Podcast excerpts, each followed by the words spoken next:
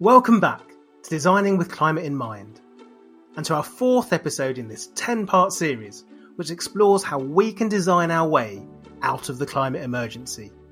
I'm John Koo. For the last eight years, I've been fortunate to meet and collaborate with leading thinkers and doers in sustainability, science, and design, and it's a pleasure to share these conversations with you. Our guest today is designer, lecturer, and circular economy expert Claire Potter. We'll be talking about demystifying a buzzword we often hear in the world of sustainable design the circular economy, a crucial but often misunderstood concept. We'll also consider the training of the next generation of designers and explore the role of creativity in eco design. Hi there, Claire. Welcome to Designing with Climate in Mind. How are you doing today and whereabouts are you? I'm really good, thank you. Thank you for having me on. Lovely to chat to you.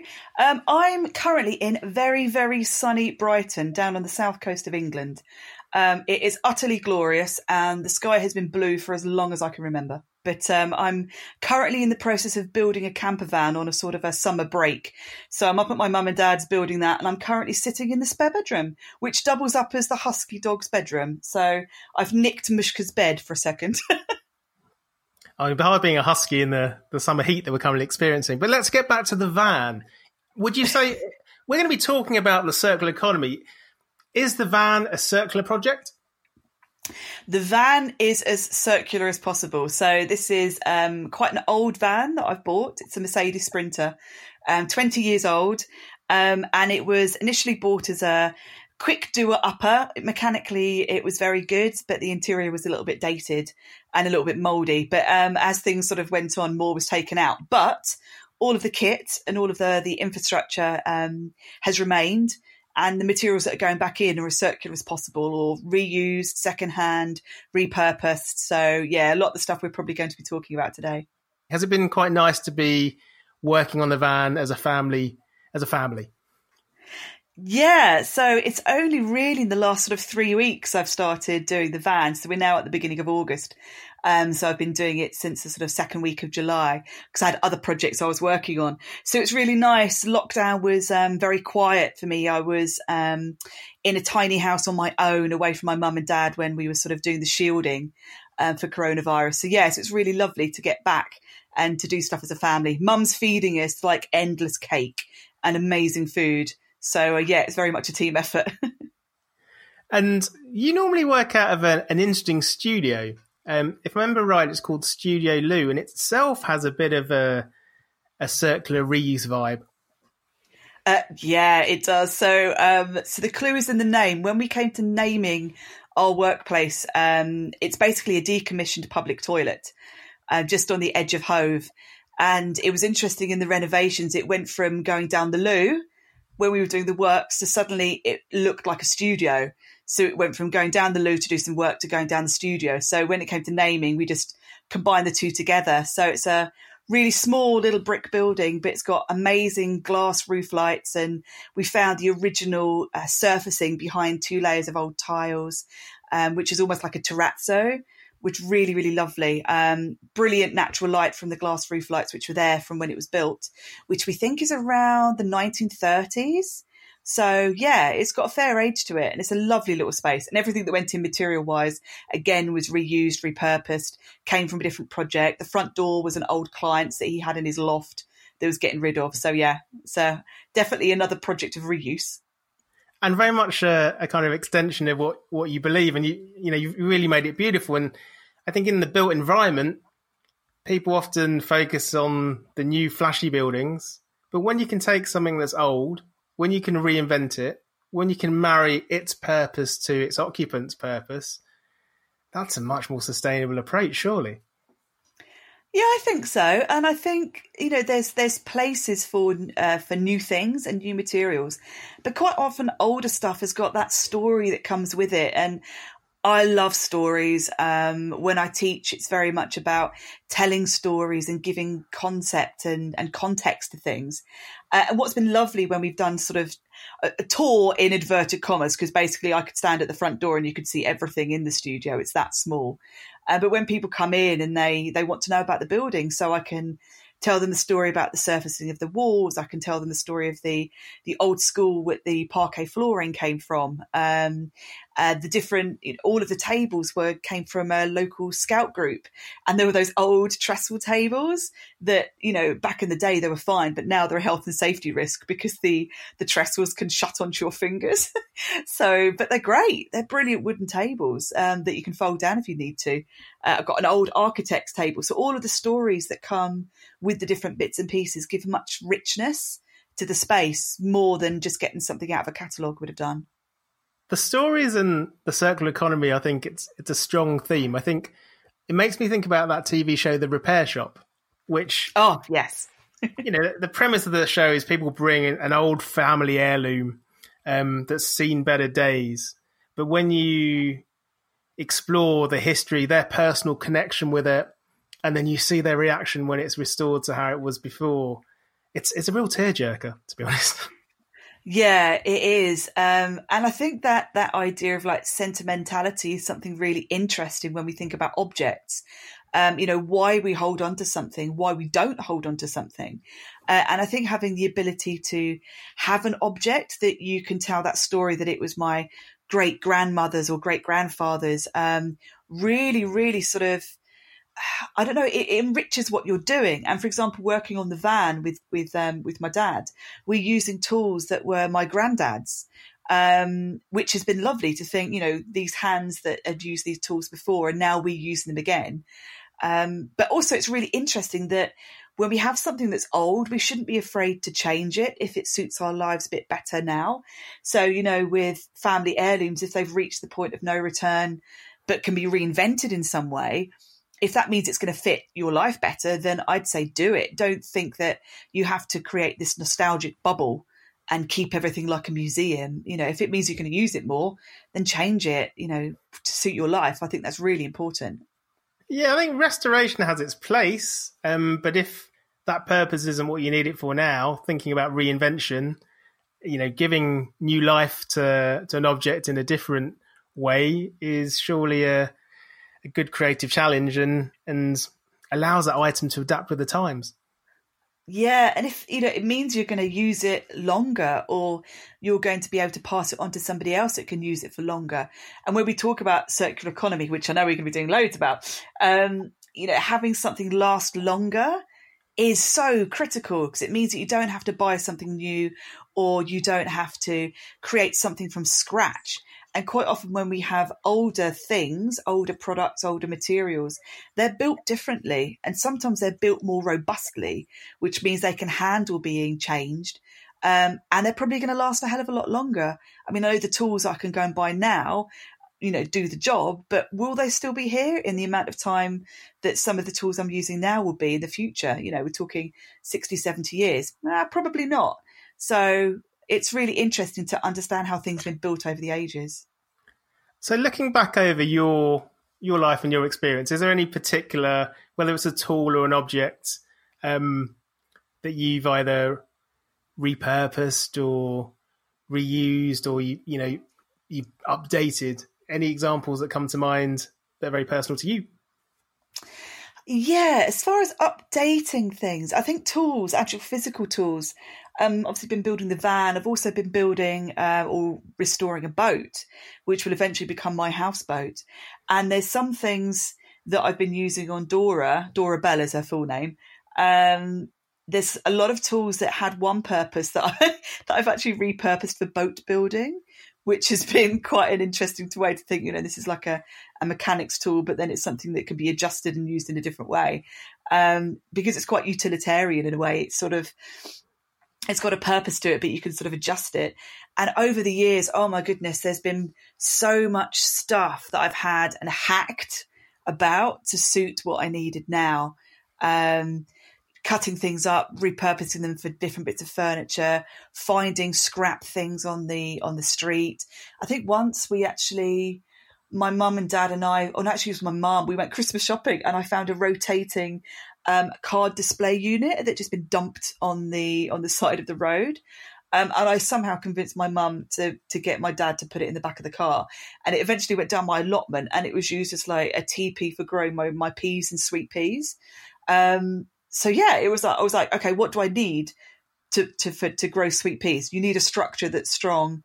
Um, and you need a structure that's got lots of things for things to cling onto. So a rotating dis- card holder from a display shop, it sort of fitted the job. Uh, but yeah, I think the, the guys on the allotments did think I was a little bit kooky doing things like that. No, that's true. I think we, you know, from our side, we try and use a lot of recycled materials now our, our products, and we're always talking about how nature doesn't do any, well, nature doesn't do waste. The waste from one kingdom goes to another. But what I like about these examples is there's a more positive angle about when you can take a tool or you can take an item and you can you can be creative with it. You can reinvent it. You can you can give it a whole new life. So it's not just about avoidance of um, waste but you're creating opportunity. Yeah reinvention. Um, i mean the the re in a prefix to a word is used quite a lot in the spheres that we work in. Um, but yeah, reinvention is as key as anything. Thinking creatively, thinking what something else can be, like a reinvention of itself. Um, and yeah, you're, you're you're so true. When we talk about circular economy, it's about how we're the only species that create any kind of waste. The way nature works is very different. So really, we're the outliers. We're the ones that are doing things differently um, and we're the things we, we're the ones that are doing things inefficiently. So the more we can learn from that natural way of working is going to be so critical going forward.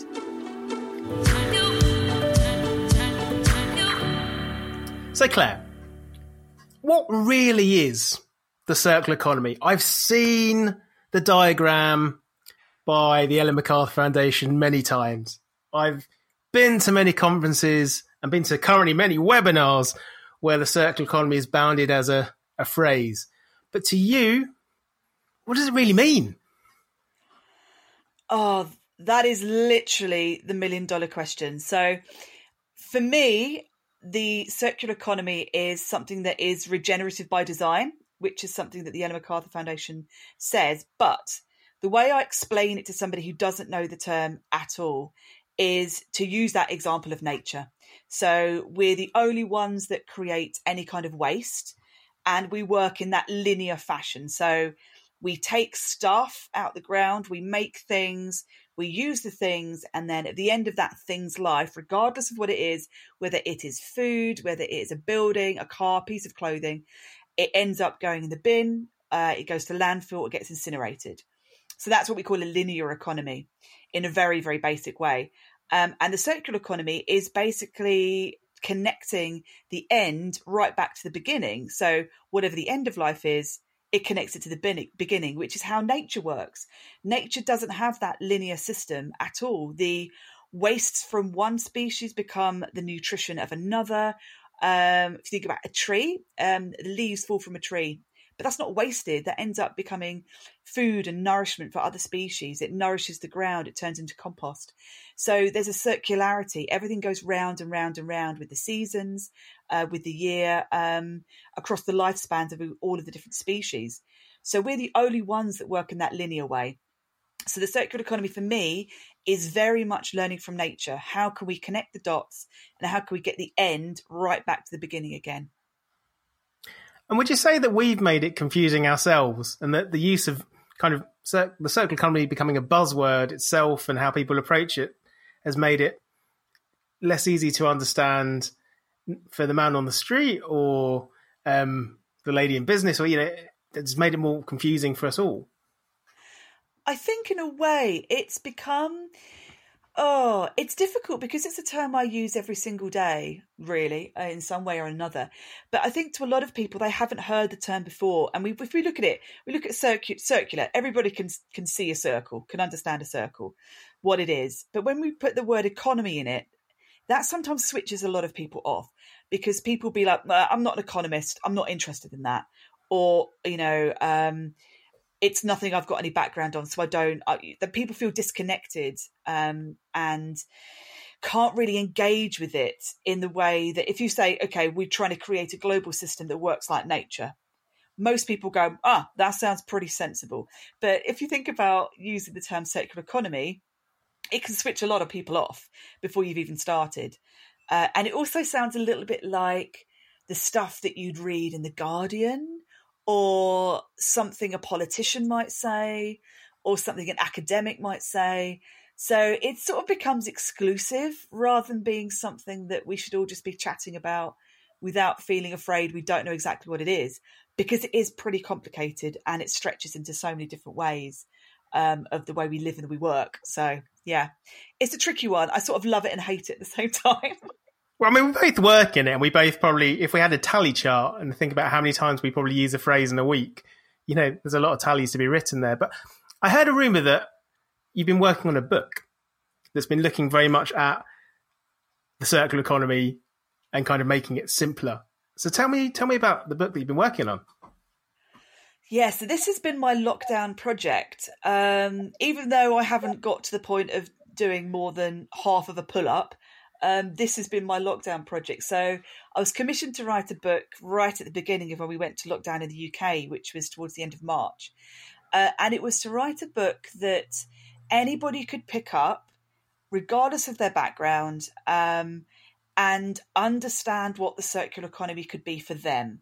So it looks at all of the stuff that it encompasses, which is vast, but then it really tries to detail down the stuff that people already understand, already do, already will go, oh, right, yeah, I see what you're talking about now. So it's not, it's trying to demystify what the circular economy is and make it in, uh, put it into words that everybody can engage with and not feel excluded by. So yeah, it's been such a lovely project. I've just it's all been sent across to the publisher and I'm currently just about to start the editing process now.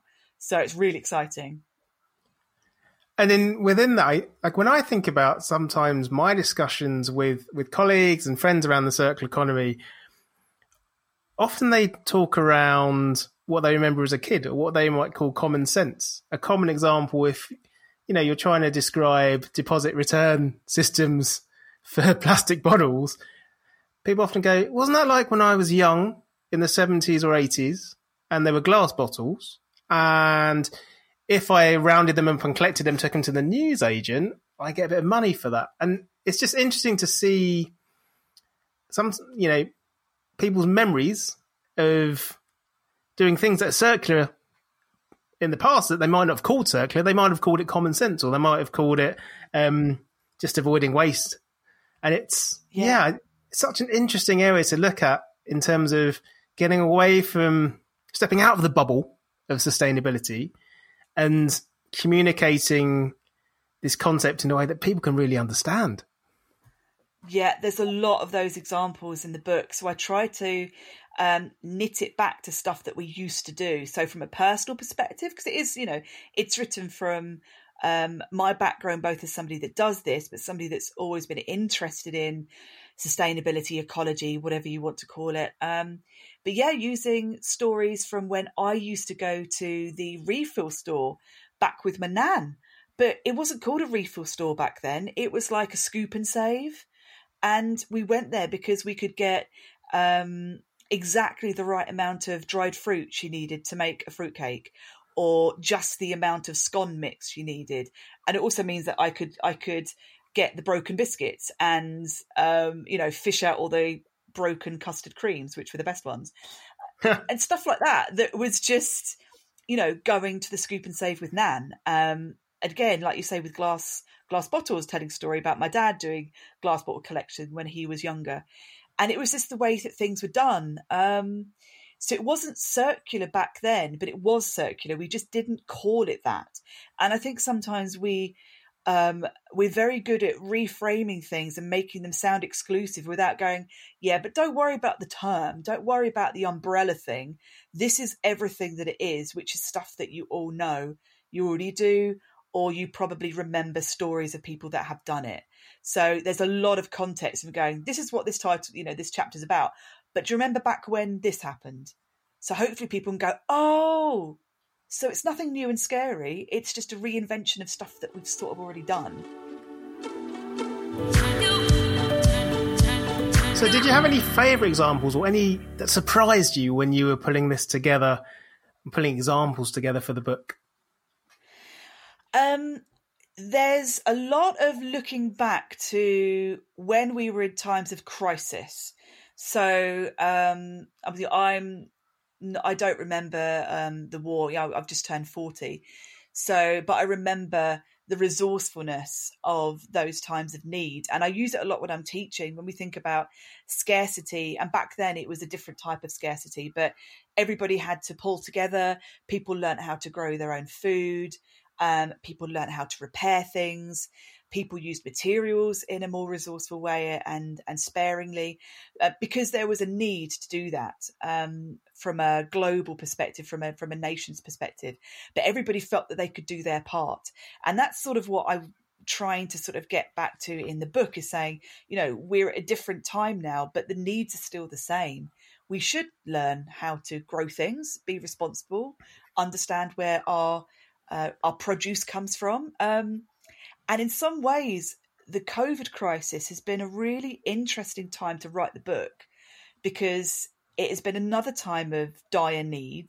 And I've seen a lot of people sort of scrambling back and looking back at those previous times when we say, like in the 40s, um, of trying to re understand how communities worked, trying to understand how things were grown, resources, supply chains. So, yeah, it's been a really interesting time to to write it, and that was the surprising time. How now has reflected back all my little notes that I'd made about maybe considering wartime uh, resourcefulness. I would totally agree. I think during lockdown in London, the power of the street WhatsApp group and people being able to share things with each other, or someone teaching someone how to fix things, or say on Instagram Live, Finisterre or Patagonia teaching you how to repair and darn, or the gr- number of people who are growing their own herbs and vegetables and kind of teaching their kids um, how to, to grow everything from tomatoes to basil, or sometimes it's their kids teaching them, to be honest. It's been interesting to see that at a time of adversity and of crisis, people's perceptions of worth, the longevity of products and being self sufficient have changed a little bit.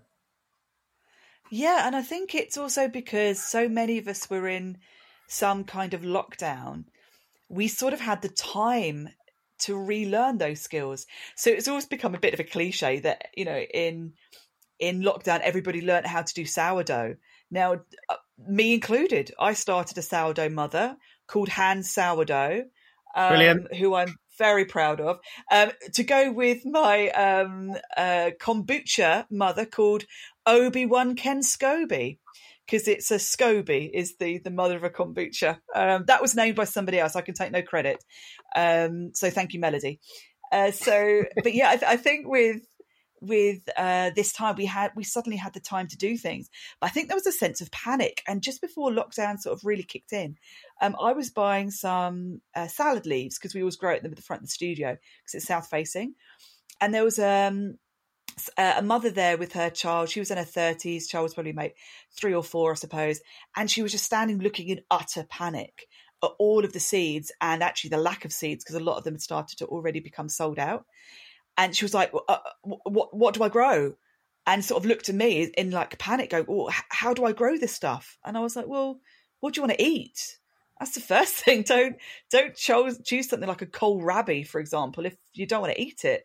Just what do you want to eat? You know, is it for you? Is it for your kids? Um, but there was that sudden, oh my goodness, we're in a time of crisis and I don't know how to do things. Um, so that's been really interesting to see how that's come about, as you say, with like fixing and how brands have stepped into the mix and gone, yeah, we can teach you this to, to over over the internet. You don't have to have somebody standing next to you anymore to learn how to do something because you've got sort of YouTube and Instagram and you can learn so much stuff remotely and still feel connected. So yeah, it's been a real time of development, I think, for many of us and people's connection with things that they own. I mean, I I really like the work of James Otter. James Otter's a he makes kind of surfboards and hand planes um, out of wood, and he's all around the connection people have. They go down to his studio down in Cornwall and they they shape their own board that they're going to ride for many many years. But that connection between an individual and you know a surfboard or an item of clothing, people getting closer. A trend. People getting closer to that, that connection point as opposed to throwaway culture. Um, just buy something, don't have any attachment to it, and let it go. And I, I wonder if that's spreading outside of um, the usual suspects. More more people are rethinking rethinking that. But on the flip side of that, if I think about PPE and masks, um, which are really important for us at the moment, but when I see gloves and masks on the street, on beaches, in rivers, um, I wonder if there's also a threat to any benefit that we've had um, in terms of people taking more ownership and getting more connected to products. Yeah, I think so, and I and I think particularly with the the PPE example, um, it's all very well having a real concern about the environment, but then if something becomes bigger than that concern, and obviously PPE we've now seen entering the environment, COVID has become more of a, a, stress point and a more critical point for some people than environmental awareness, which is something we definitely need to readdress. I thought it would be cool to kind of share some examples of the circular economy that we're we're seeing, and, and the one that I wanted to share was a bit of work that's been done by by TerraCycle. It's a it's an initiative called Loop. They're working with a supermarket in terms of Tesco, and a number of brands like Wren, Molton Brown, um, and Danone. And the idea is you can have your groceries delivered to you with zero packaging waste. So everything's in refillable aluminium tins or in glass. Um, and I'm excited about it because there's a chance here that we could actually see these concepts of the circular economy or these zero waste approaches or these plastic free approaches and often and often will be often the way, kind of start to scale. But is that have you have you seen the loop idea, Claire? Yeah, I, I really love the loop idea. So I, I saw them when they were doing stuff in the US, and as you say, they've just launched in the UK. Um, and I think it's a lovely concept for lots of different ways because, like we were saying with the circularity, sometimes it can feel exclusive. So it's out of reach of some people. Um, but this is an everyday example of refilling and reuse. And it's also convenient. And we found definitely over the COVID period in the UK um, and elsewhere how uh, grocery deliveries have and like online deliveries have just absolutely boomed during the time of not of people not being able to go out. So sort of combining that online shopping experience, which is quick and easy and familiar, with something that is also refill and re- reusable, is really interesting. Um, and also, if you think about the refill stores, usually when you go to a refill store, it's brandless items unless you're getting something liquid. So it might be that you're getting a, like a branded hand soap, for example. But what is great about Loop is that it's all the brands that people are familiar with and maybe love, but done in such a way that allows them to be part of this sort of refill revolution. So I, I'm really excited to see how it's going to be adopted. But I know there's definitely some barriers and, and things that you know we can definitely chat about to how it could scale up. Definitely one to watch and they're only in their first six weeks or eight weeks of of launching but i i am hopeful about it. And as as more products become available for example you can only get peanut peanut butter you can't buy jam at the moment.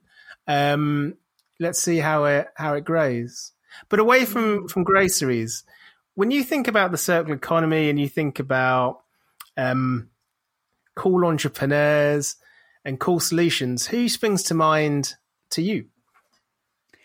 My favorite example um, are the guys at Bureo. So these are guys who are surfers, skateboarders, and a few years ago now they decided to combine forces and create skateboards and sunglasses out of fishing nets. So this is a, an area really dear to my heart, and I know the same with you as well, John um, using a material that otherwise would be discarded to create things of use and have a longevity to them. So these sunglasses are brilliant. I love my sunnies so much, and they have been dropped and pranged all over the place, and they are so robust. Uh, and everybody always comments on them. Um, so not only are they creating really lovely stuff, but that stuff is also a pure material. And when we think about circular economy, that's really what we want to get to. It's not just using a material for another purpose, but trying to keep that material as pure as possible. So if I do bust my sunglasses, in theory, they could be reprocessed into another pair of sunglasses. So the materials are not combined, they're as pure as possible. Um, and they have just gone from strength to strength, not only creating interesting products, but with great collaborations. And all of the stuff is rooted in community building back with the fishers that they obtain the nets from down in Chile. So it's not just creating cool stuff, but it's actually rebuilding communities um, and educating so many people about um, the environmental impact of, of activities. It's, they're brilliant. I have a lot of time for, for David, Ben, and Kevin and the Bureo guys. I think um, with our own project networks, um, we've been using the same materials in terms of fishing nets, and they've been a wonderful, wonderful foil for the last kind of eight years. Um, I often kind of think we've learned as much from them as they might have picked up from us, um, from everything from testing nets to thinking about supply chains. And what I really like about their approach is they did two things. They built a supply chain for discarded fishing nets, of which there's around 640,000 tons dumped into our oceans every year. And that's an old stat, so it's probably more than that. But they were also so creative in their collaborations, creating everything from the sunglasses that you and I both have, which if you ever did break, we could probably recycle into many things, even flooring. Um, yep. To kind of recently with Patagonia, the lids for baseball caps. And one of my favorite ones, which just shows my inner child, ocean plastic Jenga. Oh, I knew you were going to say that because that's one of my favorites too. I don't have a set anymore because I, I, donated my last one to a school in Cornwall, and I don't regret oh. that. It was a very important decision to make, um, but it's oh, it's just a really, really clever way to to to use creativity and fun and to connect with manufacturers who you know you might challenge some of the bigger games companies and toy manufacturers as being a serious part of the problem sometimes of waste plastic rather than the solution in the choices that they make. And I guess that sparks an interesting question. What's the role of creativity in the circular economy? Well, I think you you hit the nail on the head. It it for me, it's about fun. So remember when you were a kid and you were doing something creative, like you were playing with plasticine, Play-Doh or Lego or something. And half of the fun was in creating something that you didn't quite know what it was going to be at the beginning and ended up as something at the end. So when we grow up and we become adults, we sort of lose this ability to play. We lose this ability to have fun. And somehow creativity becomes a chore and it doesn't, you know, it sort of goes away from something that we have fun doing. And of course, if you're having fun, you're more likely to have awesome ideas. And those awesome ideas, if you have a hundred of them, one of them is likely to be a little nugget of gold that you can turn into stuff that's also going to engage with other people and also allow them to have fun. So I think this is what the Jenga Ocean does brilliantly is that it links us back to that time of playing Jenga when we were kids, but it's also educating us about um, ocean health at the same time because they've got facts on each of the blocks. Um, and we should play more. We we are much more able to have interesting sideways, slightly abstract and bonkers ideas when we're having fun rather than being serious. I think. Which brings me to a couple of your past projects. You've often exhibited at Clerkenwell Design Week, and I think one of my favourite installations that you've created, ocean plastic jellyfish. yeah. Tell us, tell us about the magical was, light. Oh, so we did Clerkenwell for a few years, and I always rebooked the same space. So we were down in the dungeons in uh, a platform, so it was the old police cells. And there was one particular cell that had a lovely sandy floor to it. And because a lot of the product and the research work the studio does is is around marine elements and marine plastic particularly, it's sort of fitted. So every year I rebooked the same space with no idea what we were going to exhibit at all. And my dad calls me a jitter, which stands for a just in timer, because I'm a real firm believer that things will sort of pop into your head at the right time. Um, but we were coming close to Clerkenwell a few years ago, and I was leading um, a beach clean, which happened to be run at the uh, same day as a large running event in the city, um, which was sponsored by a sports uh, drink. Let's just put it that way. Um, and there was lots and lots and lots of these bottles littered all over the promenade. Um, they were being picked up, but they weren't being picked up quick enough, so they were blowing everywhere it was a really blustery day in February. So there was a, I was leading a group of volunteers and we picked up 365 bottles in about 20 minutes from a very small stretch of the prom. So instead of it just going to incineration, which is what would have happened because technically it was food contaminated plastic because it still had some of the product inside, um, we decided to take it back to the studio and we split them into their component parts, which was taking the sleeve off, taking the cap off, and ending up with the body um, and then decided to do something with them. And it was at that point that the jellyfish was born because I had a plastic bottle string maker. So basically, like a blade that was in a block of wood, you could draw a plastic bottle through. It spins around and creates like a long string.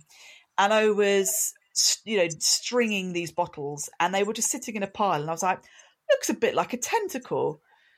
And I was like, okay, well, let's see what we can do. See if I can weave it. Let's see if I can melt it. Um, and it was a process of elimination what works and what doesn't. And eventually it became a jellyfish that was molded and woven over an old wire lampshade frame and then sort of heat treated so it was shrunk. So that it was completely pure uh, PET, so just the bottle element. Um, and it meant that it could sit over an LED light. And in the wonderful shade of the uh, the platform element of the cells, they became like these glowing jellyfish in this really dark space. Um, and by going through those processes, it meant that we turned these bottles, which were the third worst element for recyclability in the UK because of there's so many different types of plastic, we turned them into fully 100% recyclable pure material products. So it was a really interesting conversation piece because it not only looked beautiful, everybody thought they were blown glass, which was hilarious because I'm like, no, come in and just scrunch them up. They're made from bottles. So you had this conversation about beauty, you had this conversation about material, but you could also have this conversation with people about uh, longevity and process and purity of materials, which is so critical when we think about circularity. So yeah, it was it has been one of my favourite projects as well to work on and to show. And there's just a nice playfulness about it in terms of how to be, get people to interact. I remember you sharing a couple of of insights, and I, I, I watched a few people in the dungeon, and I now call it the dungeon instead of the police cells because of our because of, of, us chatting. But um, it was great to see. I mean, you mentioned beach cleans earlier. You know, you've been a, an active rep for Surfers Against Sewage. You've done some great work with peer to peer. And on the latter group, I think one of my favourite playful ways to get people to interact um, with marine plastic that you've had was was it a peer to peer silent disco beach clean? Yeah, so so peer to peer is an organisation that uh, again voluntary organisation that runs in in the city where I am in Brighton and Hove, um, and we've got the two piers in Brighton. Everybody thinks of the Palace Pier, uh, but we've also got the West Pier as well. So this is the relic pier that is just a skeleton now. Um, but it's around a mile in between those two piers. So peer to peer set up uh, with that framing of we can clean the beach between these areas. But cleaning beaches uh, can be a little bit of a thankless task. Every time the tide comes in, there's more litter. Uh, every time it's a busy day, there's more litter. Um, so doing something fun. So they they came up with this idea of having a silent disco beach clean. So you get your headset, you go off for ten minutes, an hour, whatever you can spare, and you pick up litter, but you're listening to awesome tunes at the same time. Um, so you're you're rocking out to whatever tunes are going on, um, completely oblivious. Everybody else is just going about their day, but you're having fun doing something um, that is really awesome, but having fun in the process. So yeah, thinking creatively about how we can tackle these problems is definitely the way we need to be working. I think it's great. I also think it's something you could do really safely at a social distance, allowing you to go proper free form on the dance. Yes, and we've actually led a few beach cleans. So Surfers Against Sewage, I say I'm one of the Brighton reps. Um, and unfortunately, due to COVID, we missed our big spring beach clean we usually run, where we get over 100 people um, over the sort of two hour, three hour period. Really well supported in the city. We can't thank people enough for coming down to our beach cleans and our events. But beach cleaning, as you say, is something you can do very easily socially distanced. So as long as the beaches themselves aren't busy with people sitting around, take a picker, take a bag, and you know, don't wait for an organised clean. Just get out there and do a little bit, get your get your exercise in, and and pick up some rubbish at the same time. I think there's a challenge for me and you to make people some beach clean playlists. Oh God, yes.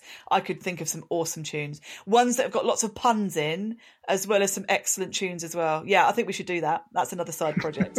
we'll get working on it.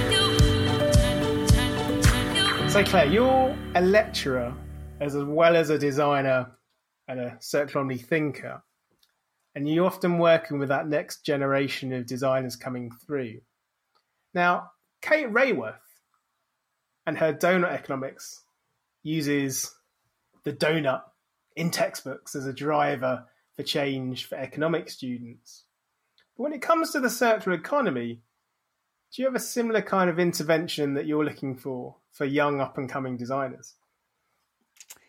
Yeah. So, first of all, I absolutely adore lecturing. I love the energy that you get in a design studio. You can have those conversations and sometimes really difficult conversations about the way that we design and the way the future is going. Um, I love the energy; it's absolutely fantastic. Uh, but yeah, when when I, I teach a module at, um, with the final years on the product design degree at the University of Sussex, and one of the things that I've said to students in the past is um, to think like a traveler is one of the ones we use, which is which is an idea from IDEO.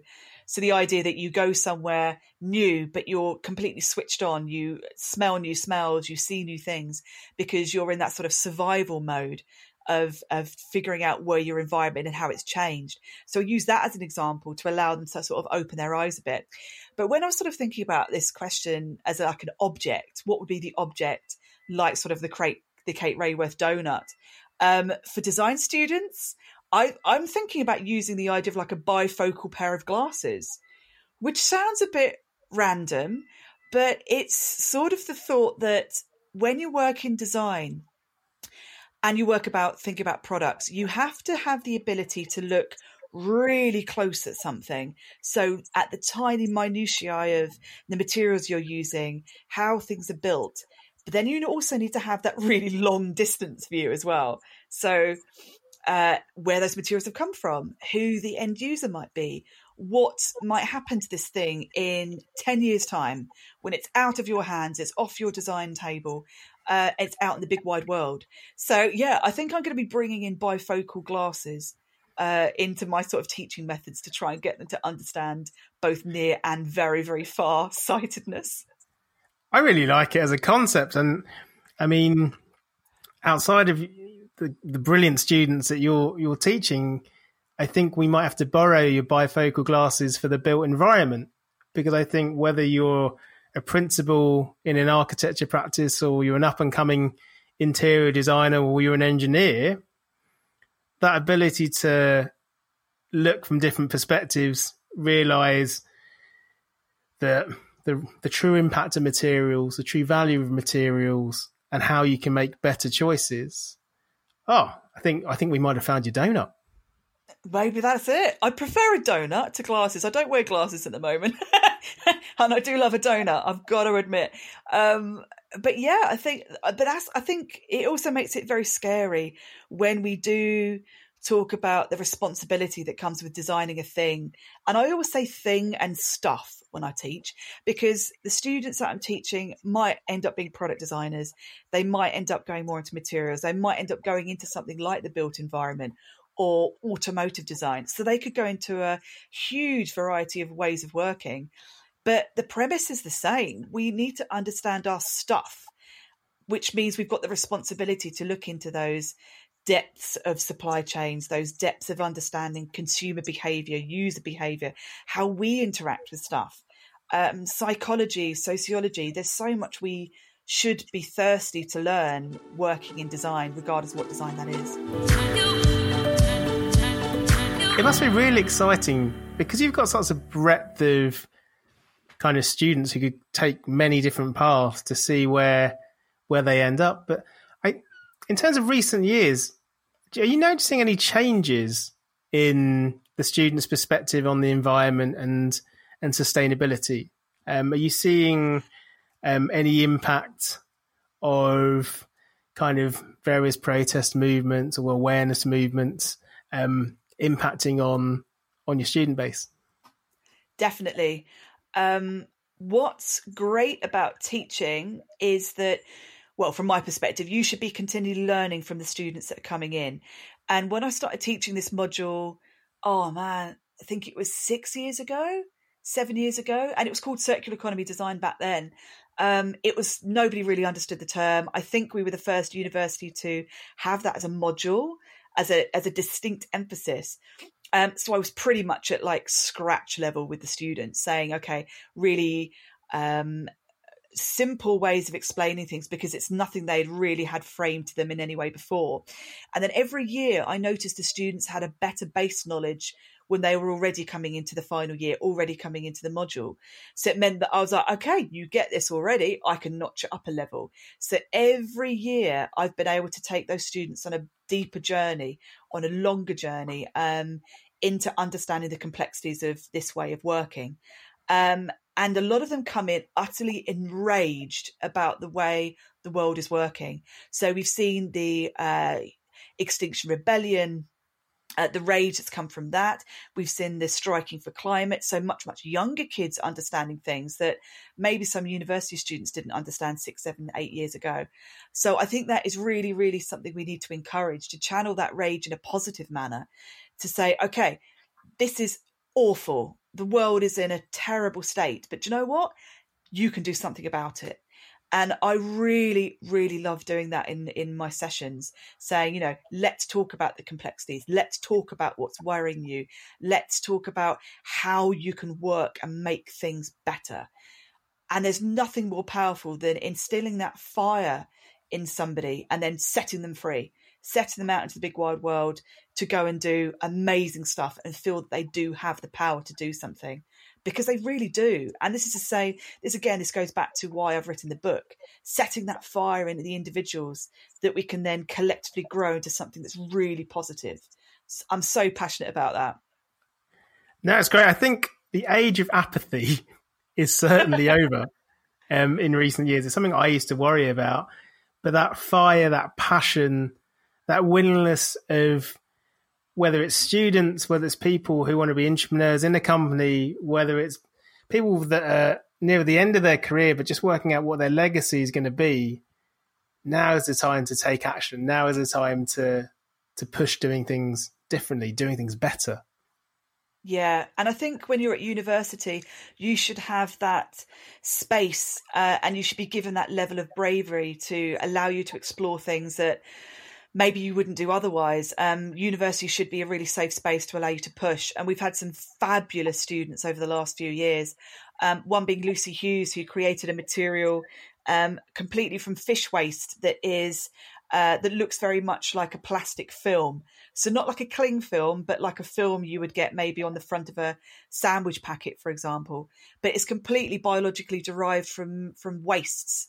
Um, and again, it was just an experimentation that she developed and developed and developed. And uh, she ended up winning the Dyson Award last year for her invention, which she's now working on now. So, you know, there will not be some silver bullet that will solve all of our plastic issues. But I know Lucy and there's many, many others that are looking at other ways of working that uh, is really encouraging. It's it's so fabulous to see. So, Claire, thank you so much for joining us today to talk around the circular economy. Quick question if people want to find out more about your work, what's the best way to follow you, say, on social media? So, social media, I'm most active on Instagram. Uh, you can find me um, at Claire Potter Design.